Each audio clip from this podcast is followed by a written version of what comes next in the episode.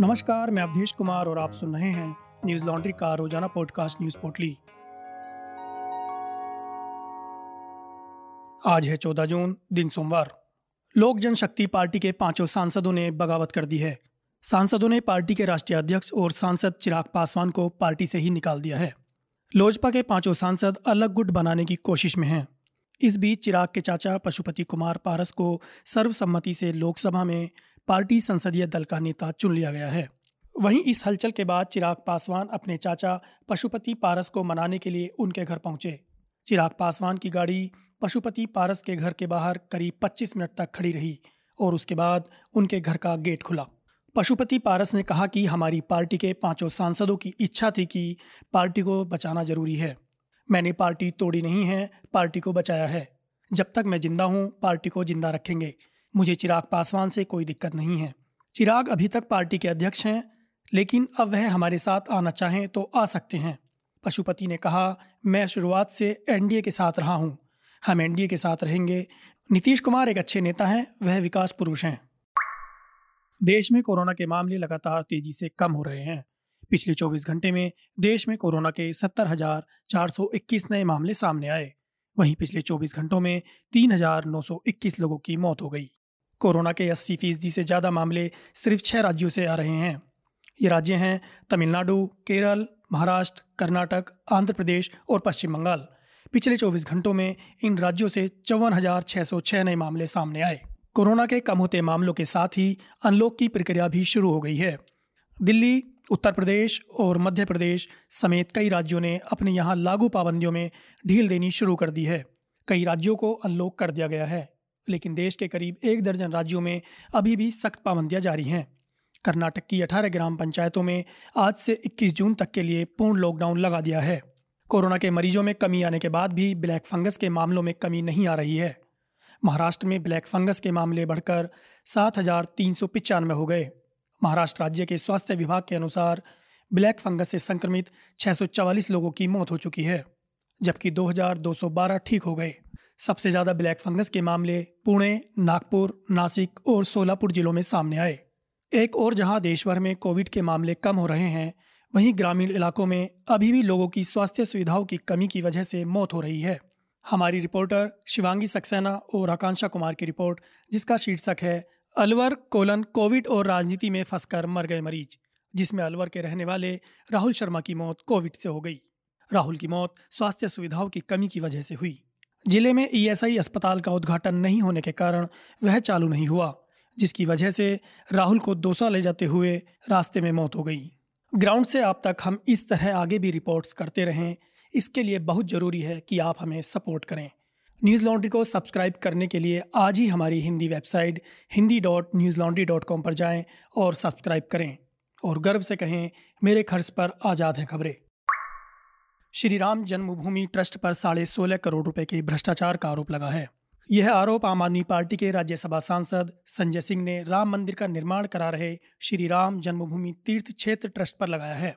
संजय सिंह ने आरोप लगाया है कि ट्रस्ट के महासचिव चंपत राय ने संस्था के सदस्य अनिल मिश्रा की मदद से दो करोड़ रुपए की कीमत वाली ज़मीन को 18 करोड़ 50 लाख रुपए में खरीदा। सरकार इसकी सीबीआई और प्रवर्तन निदेशालय से जाँच कराए।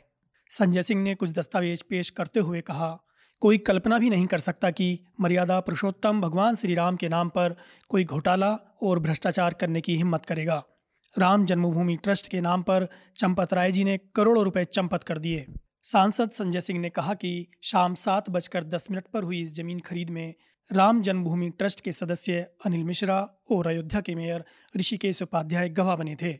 उसके ठीक पाँच मिनट के बाद इसी ज़मीन को चंपत राय ने सुल्तान अंसारी और रवि मोहन तिवारी से साढ़े अठारह करोड़ रुपए में खरीदा, जिसमें से सत्रह करोड़ रुपए आरटीजीएस के ज़रिए पेशगी के तौर पर दिए। यानी सात बजे मुस्लिम पक्ष से दो करोड़ रुपए में ज़मीन खरीदी गई और दस मिनट बाद उसे साढ़े अठारह करोड़ रुपए में बेच दिया गया। वहीं इस पर सफ़ाई देते हुए चंपत राय ने कहा कि हम पर आरोप लगते रहते हैं, हम पर सौ सालों से आरोप लगाए जा रहे हैं। हम पर महात्मा गांधी की हत्या के आरोप लगाए गए। जिन्हें आरोप लगाना है, वो लगाते रहें। हम इसकी चिंता नहीं करते। उत्तर प्रदेश के प्रतापगढ़ में एबीपी गंगा के रिपोर्टर सुलभ श्रीवास्तव की संदिग्ध परिस्थितियों में मौत हो गई।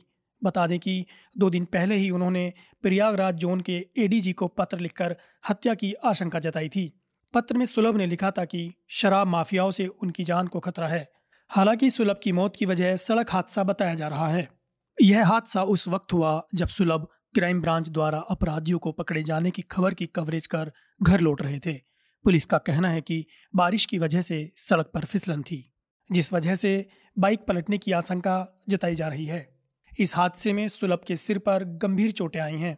घटना के बाद सुलभ को अस्पताल ले जाया गया, जहाँ उनकी मौत हो गई।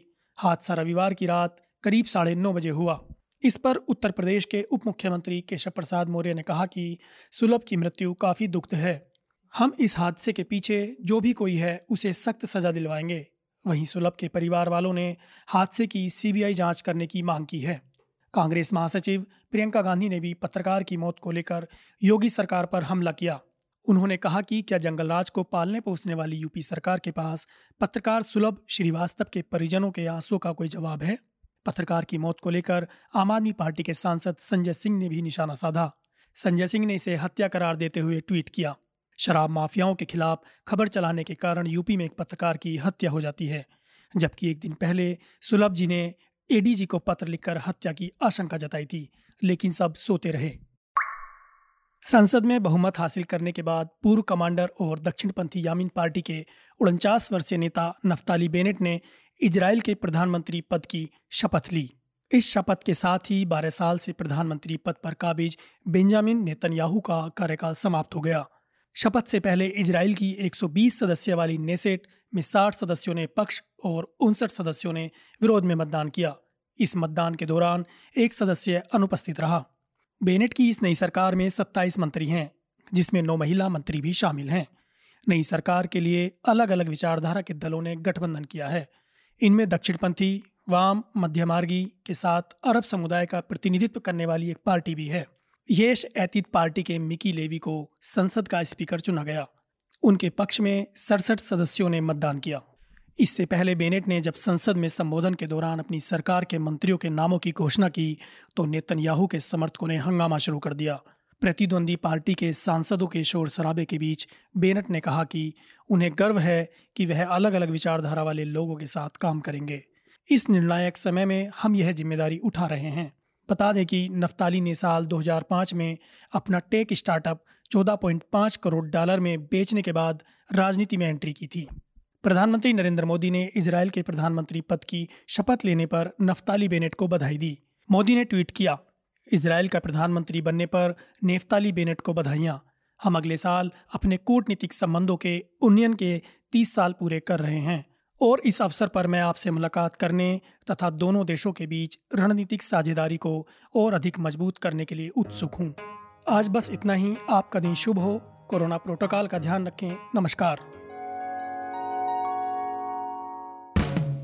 न्यूज़ लॉन्ड्री के सभी पॉडकास्ट ट्विटर आई और दूसरे पॉडकास्ट प्लेटफॉर्म पे उपलब्ध हैं। खबरों को विज्ञापन के दबाव से आज़ाद रखें। न्यूज़ लॉन्ड्री को सब्सक्राइब करें।